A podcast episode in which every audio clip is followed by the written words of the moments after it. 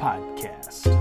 I hope that you are doing well, and uh, we are here live for another episode um, of Love Well. Hopefully, yesterday's conversation with uh, with my brother was good. For those of you listening on audio, this is going to be out of order, but that's all right. Uh, you can catch this on you can catch my brother's conversation uh, on Friday. But uh, this this week beyond Sunday school, right? Uh, trying to look at the passages of Scripture um, as adults. How do we how do we move past Sunday school felt board uh, kind of ways of looking at the Bible and um, go a bit deeper and and kind of wrestle through some of these different passages as adults. Um, so you can kind of, I guess you can kind of think of this as, uh, you know, Sunday on a Monday, uh, but today's Wednesday, so uh, you know, full full weekend oh baseball. Uh, so Monday was tough and uh, tired, so we didn't, you know, didn't didn't hit up the uh, the podcast on Monday. Tuesday, I had a great conversation with my brother Jay about policing uh, in the city of Baltimore. And uh, so here we are Wednesday, and we are gonna we are gonna dive in. Uh, so I want to encourage you to do a couple things. Uh, you can follow me on Twitter if you want to continue uh, this conversation. Uh, you can also subscribe to Love Well very easily at danielmrose.com. And then anything I write, record, will go right into your inbox, so you won't miss anything. And and hopefully, hopefully you will find that helpful. Uh, the archive of this message is uh, easily found at youtube.com slash daniel rose. And uh, yeah so there you go. Uh, also uh, sundays we uh, have missional communities that we are hosting. We're getting back to normal here in a couple of weeks on august 2nd uh, Sunday, August 2nd, we get back to our normal schedule of missional communities. You'll be able to find out all those details uh, right there at acts13.net slash events. And so I'd encourage you to go there, check it out. Uh, right now, we are doing summer cookouts. Uh, we're hanging out uh, and uh, and spending time together, just being in community with one another intentionally. So, hope that you will check out those details as well. Um, so, uh, where are we at? Well, we are at Genesis chapter 2. Last week, uh, we spent some time looking at Genesis chapter 1, kind of wrestling through, you know, what, what do we do? What do we do with this?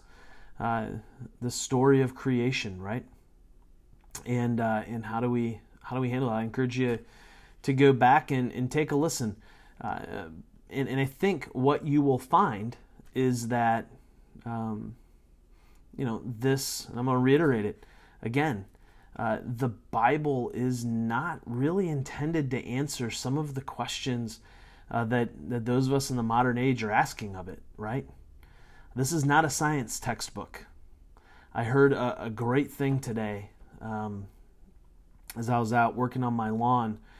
Uh, I was listening to podcasts and I was listening to um, a guy named Mike McHargue and uh, and he said something I just thought was really helpful, and maybe this will help you.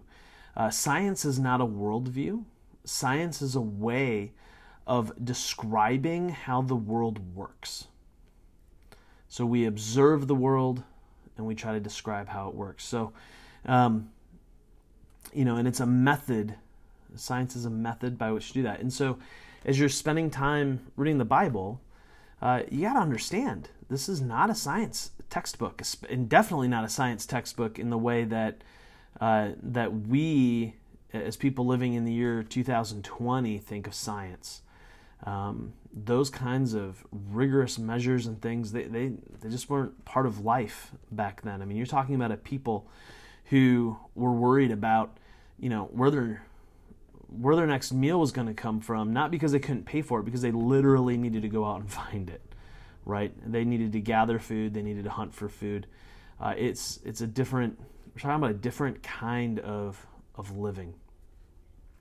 Uh, so, uh, hey, let me let me pray momentarily, and then uh, let's let's take a look, and we'll see see how far we get. I'm prom I'm only promising Genesis two today. We might get into Genesis three. We'll just wait and see uh, how how the how our time goes. All right.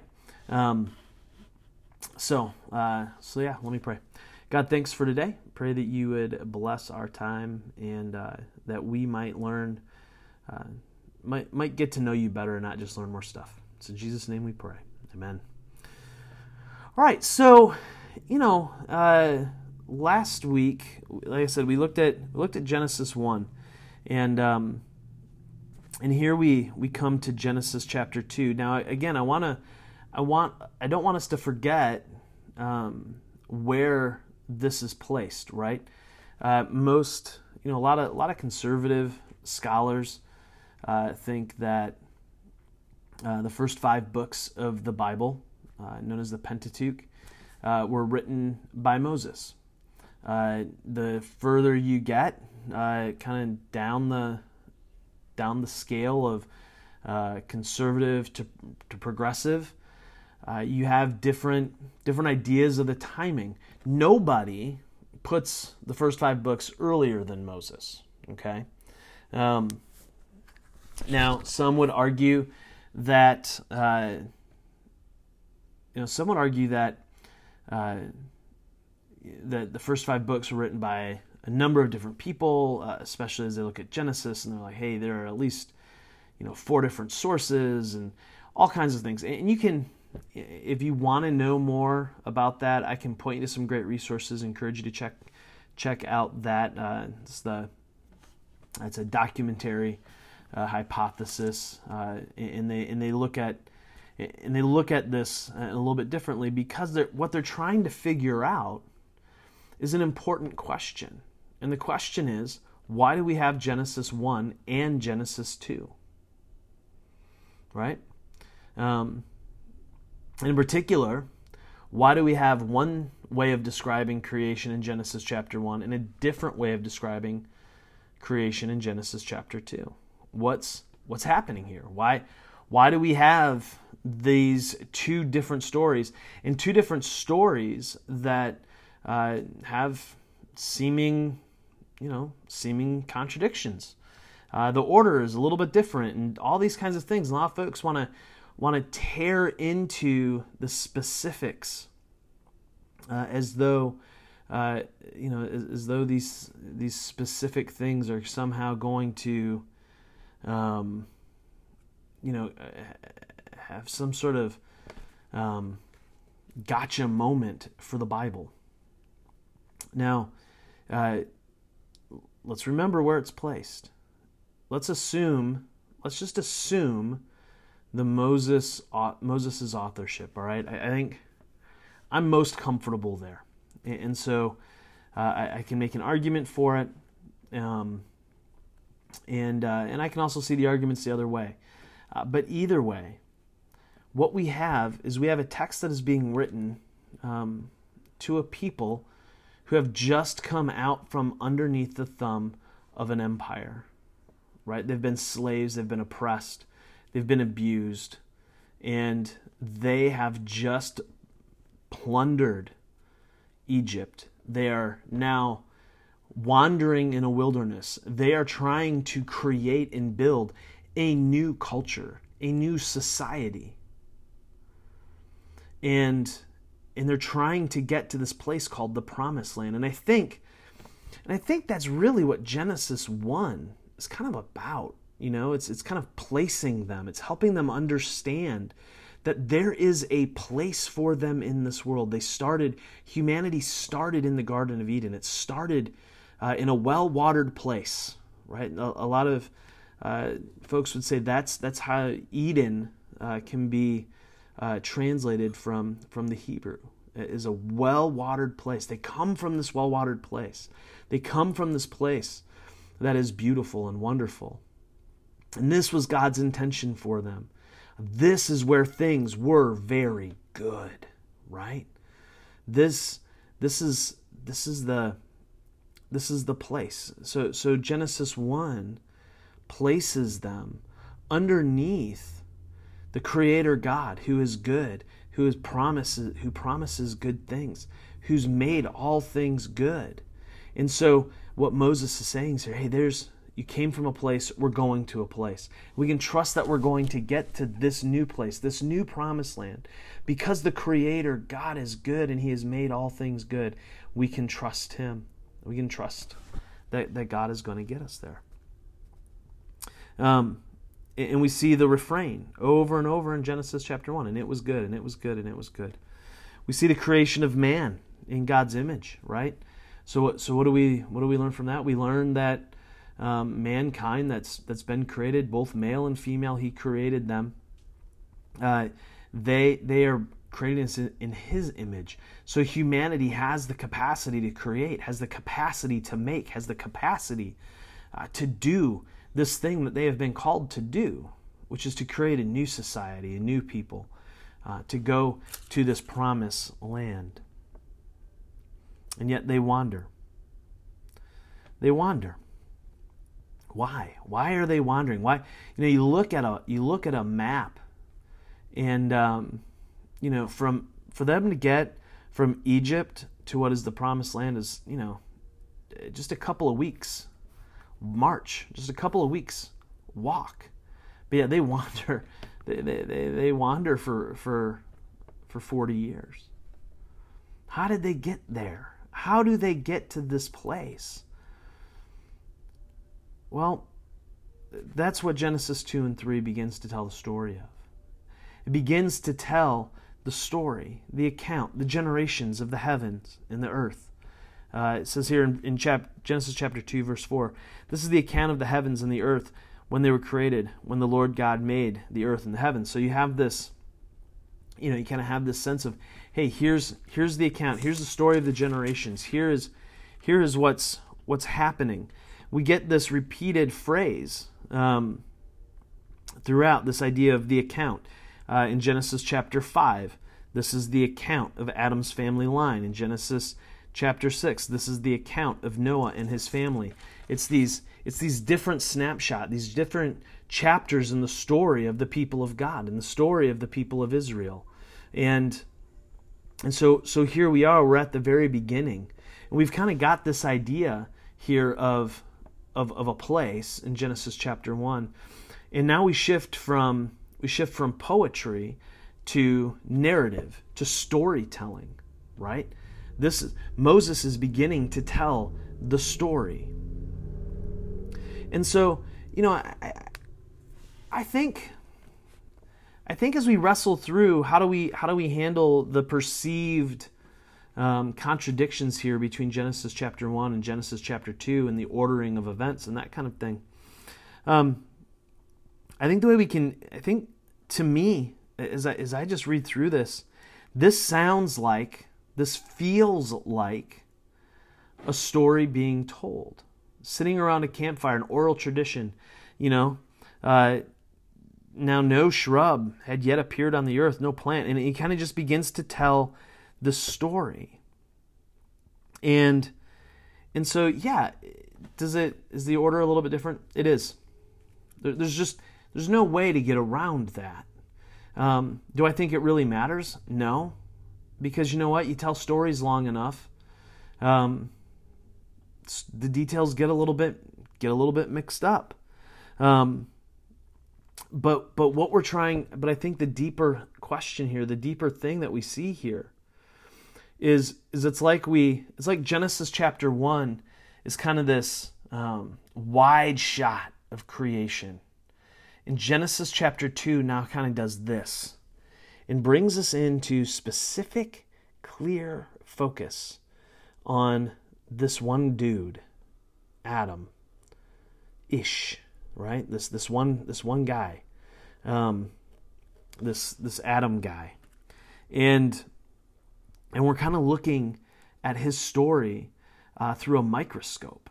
Like we've we've gone from the big blue planet, kind of the the satellite, you know, from the from the space station, kind of look at the Earth, and now we are just dead focused on on Adam, on this one guy. And we get all kinds of extra details here in Genesis chapter 2 that you don't get in Genesis chapter 1. Right? We get some we get some similarities, but but the details are, are totally, totally different here. Um, and so, you know, even to the point of getting the, the details of of the garden. Um, and we get this whole thing about uh, tree of life and the tree of knowledge of good and evil and, and, and all these things. Um, so it says in verse 7 the Lord God formed a man from the dust of the ground and breathed into his nostrils the breath of life, and the man became a living being. Um, so, uh, you know, the Hebrew Hebrew word for man is is Adam. Uh, the Hebrew word for ground is Adamah. So you have this you have this play on words here that we lose um, in in English. That it may be a, a better way of doing this uh, to kind of try to hold tight to to what's happening here would be uh, earthling and earth, right? Um, so God created the earthling from the earth. It's kind of kind of the way that Moses is telling the story, and and so it's this. Um, you have this kind of generalized sense of this of this story, uh, this this man Adam. And, and so what what we begin to see here is if Genesis chapter one is kind of the where, Genesis chapter two is kind of the who. Who are we? Who who are we? Well, we are humanity, uh, are, are people that have a relationship with the divine. They're in communication with God, right? Uh, verse 15 says in chapter 2 The Lord God took the man and put him in the Garden of Eden to work it and take care of it. And the Lord God commanded the man, You are free to eat from any tree in the garden, but you must not eat from the tree of the knowledge of good and evil. Uh, for when you eat from it, you will certainly die. Well, that's cheery. Um, and we'll we'll come back to that. that that's a foreshadowing of something uh, that's that, that's coming later. Uh, and then in verse 18, it is not good for the man to be alone. I will make a helper suitable for him. Now the Lord God had formed out of the ground all the wild animals and all the birds in the sky. He brought them to the man to see what he would name them. And whatever the man called each living creature, that was its name. So the man gave names to all the livestock, the birds in the sky, and all the wild animals. But for Adam, no suitable helper was found. Now, what's significant about this story, about this little moment in the story, is this.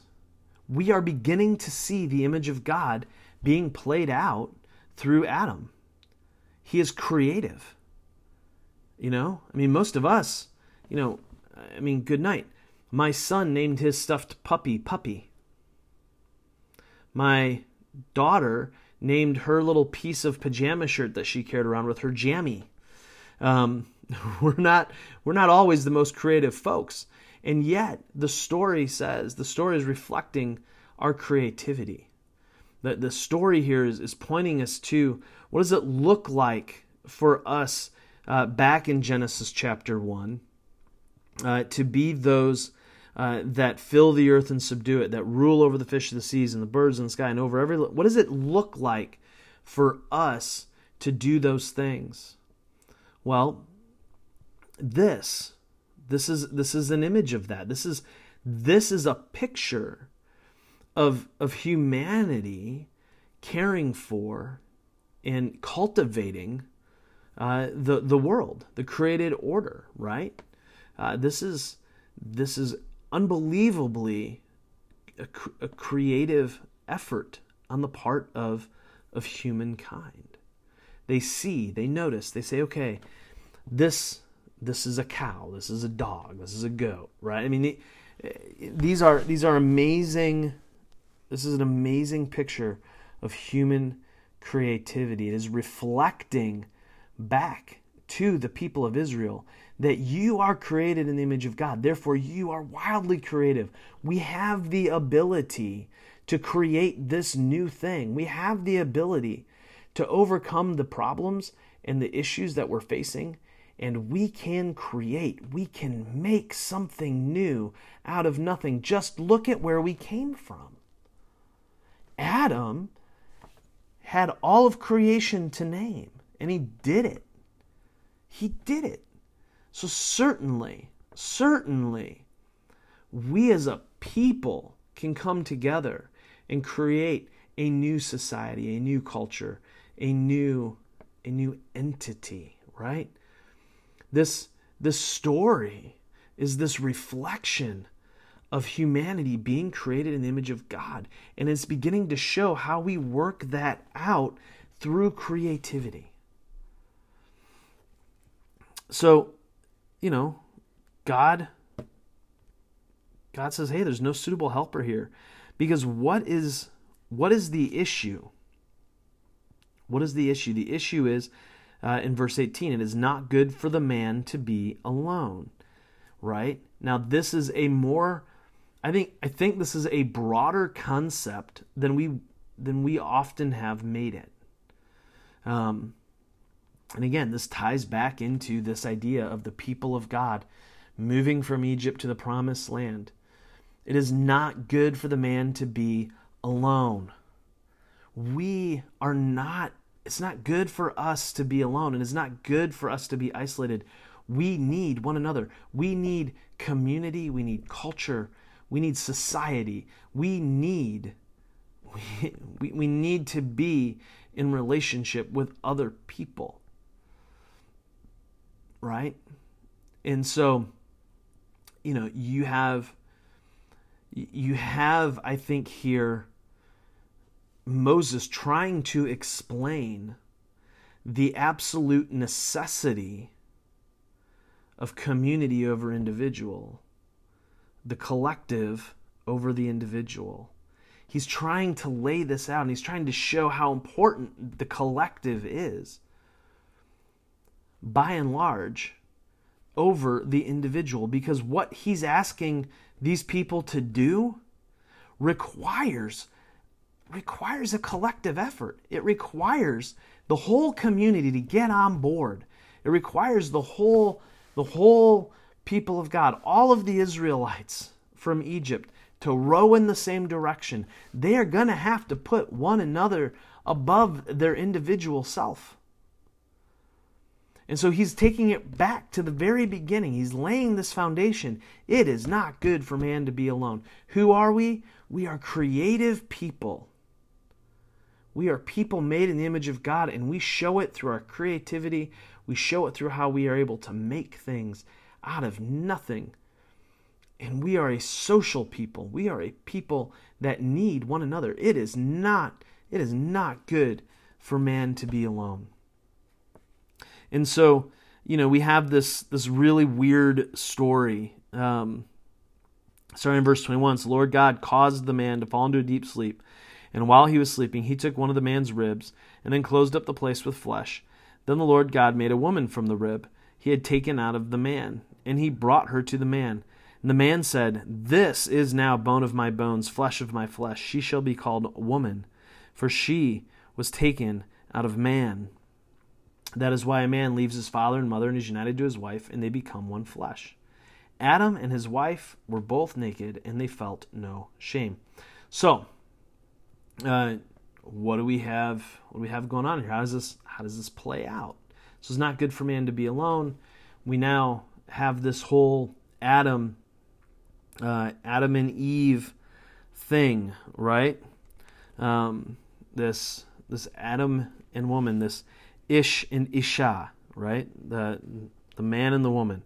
Um, and and so what Moses here is is again trying to do is he's trying to lay these important foundations for for the new society, right? We're not going to look like the other nations. There is a new way of doing things. A man and a woman. We're going to create this new family, right? This this he's going to leave his father and mother and unite to his wife. They're going to become one flesh. He's he's trying to explain how we're going to begin, you know, how they're going to begin to do things very differently from the neighboring um, from the from the neighboring nations that they're coming into contact with. Now they're going to fail miserably, as we are going to read through. You know, as you look through the rest of the story, um, you don't see this, you know, man leaving his father and mother and uniting with his wife, uh, and kind of having this, you know, this monogamous kind of thing going on. You don't see that uh, very clearly throughout the rest of of the Old Testament. Uh, you have you have a big, big mess of stuff. Um, but the idea here is that they would be united with one another. That humanity, male and female, God created mankind in his image, male and female, and that they would be united. That they would be united together, right? Um, you have this this clear this clear conception in the story that man and woman are they're of one. There, there's a oneness here, right? Flesh of my flesh, bone of my bones. There is this there is this unity between male and female, man and woman. Um, and and there is this care and concern that they would have for one another. And so and when and when they lived like that, right? Verse 25 Adam and his wife were both naked and they felt no shame. They were they were living the life. They were living together in such honest authenticity that there was no shame between them. There was no shame before them and God. Because they were living in harmony. They were living in unity. They were living in a ideal community. It was good.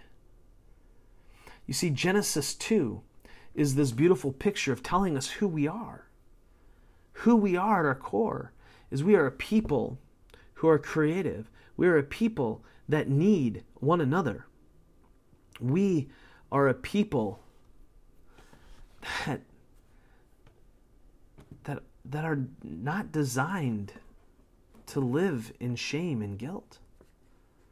We're a people that are designed to, to live without shame, without guilt. Now, the story in Exodus is a whole bunch of people feeling real guilty about a lot of things. The story later on throughout Genesis is a lot of guilt and shame, and it gets ushered in real quick here.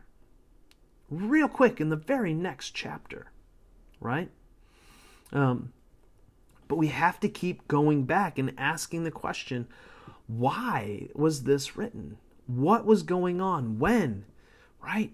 And when we start asking those questions, you begin to see how these things begin to make sense, how these things begin to, to help you understand what is going on here beyond Sunday school, beyond the Veggie Tale story, beyond the felt board deal we begin to see how Genesis chapter 2 begins to shape our understanding of humanity and how we're supposed to be living in the ideal construction of, of humanity.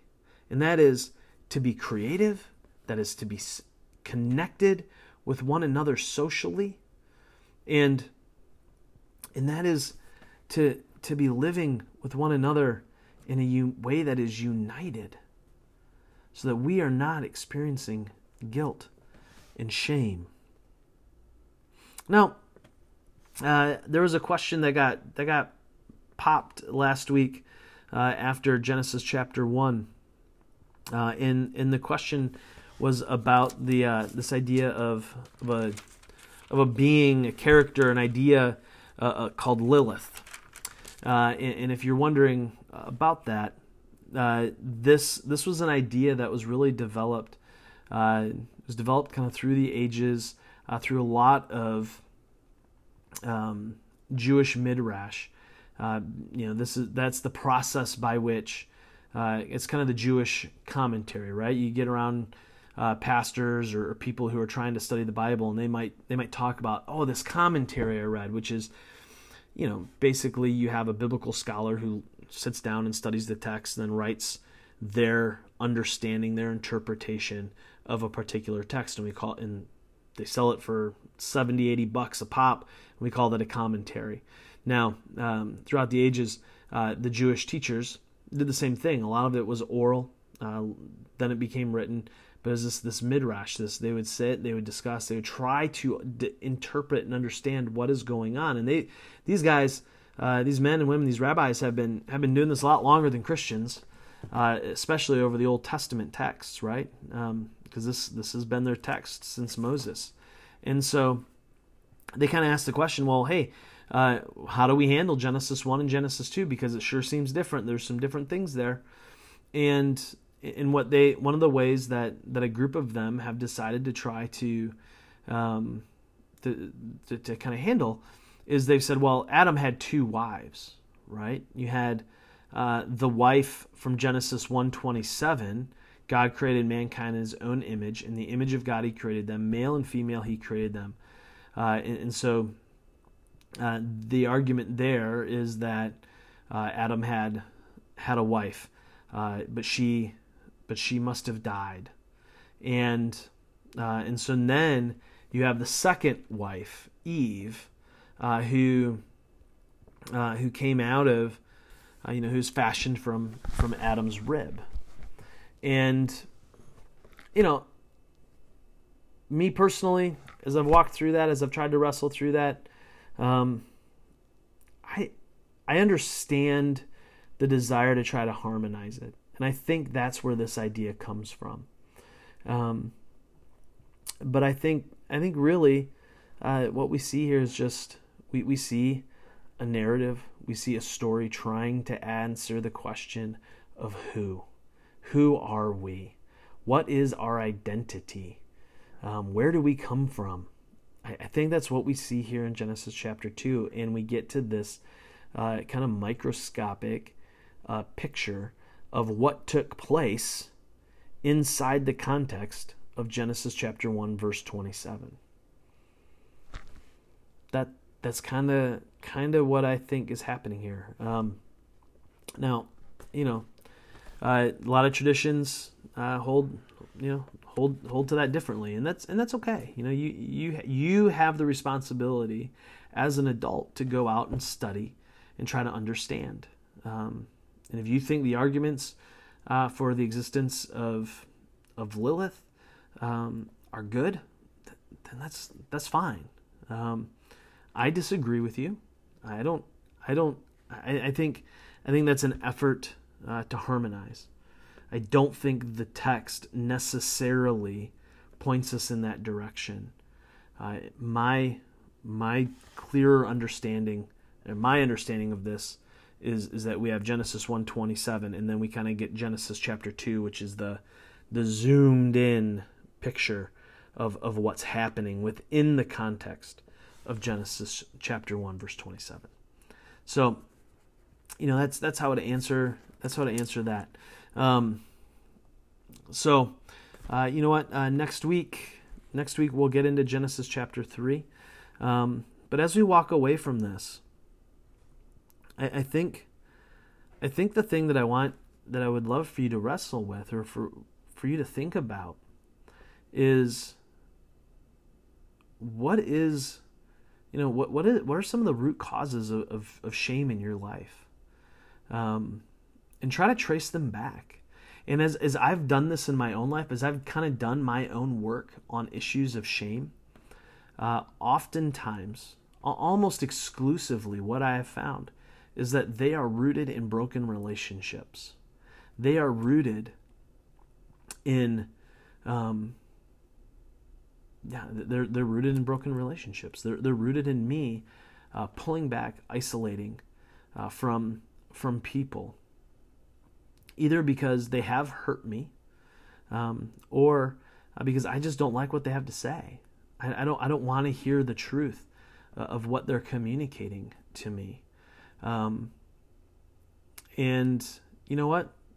One of the, you know just one of those areas for me has has been my struggle with uh, with my weight, right? Um, you know that that's an area that I have had to work very hard at dealing with this shame thing. And when I've had people who have said, particularly doctors, um, said, "Dan, you, you need to get this figured out. You need to you need to change some lifestyle here, bub." Um, you know, I isolate from them, I pull back, I hide, and I experience shame as a result of that. They're not seeking to shame me; they're seeking to help me. Um, and so often, so often, uh, the areas of shame that, that we experience uh, come from those moments. And as we understand Genesis chapter 2 more, more deeply, uh, beyond just the felt board, beyond the veggie tale, beyond the Sunday school uh, images, what we begin to see is that uh, when we can when we can move past isolating away from other people, that allows us uh, to move out of shame and guilt and back into the kind of human unity uh, that that God wants to see happen. That this this is what we are designed for. Uh, so hopefully that's helpful. Uh, hopefully that makes you think. And uh, as always, uh, we can continue the conversation on Twitter. Hit me up at Daniel M Rose. Um, so would love love to continue the conversation with you there. Uh, you can also subscribe to the Love Well podcast uh, very easily at danielmrose.com or wherever you uh, listen to your podcasts. Search, hit subscribe, and uh, and maybe profit. I don't know. Uh, you can always find the archive of this message at youtube.com slash Daniel if you're more of a video guy head there. The audio of today's podcast will be available soon. Um, so, yeah, until next week, love well, my friends.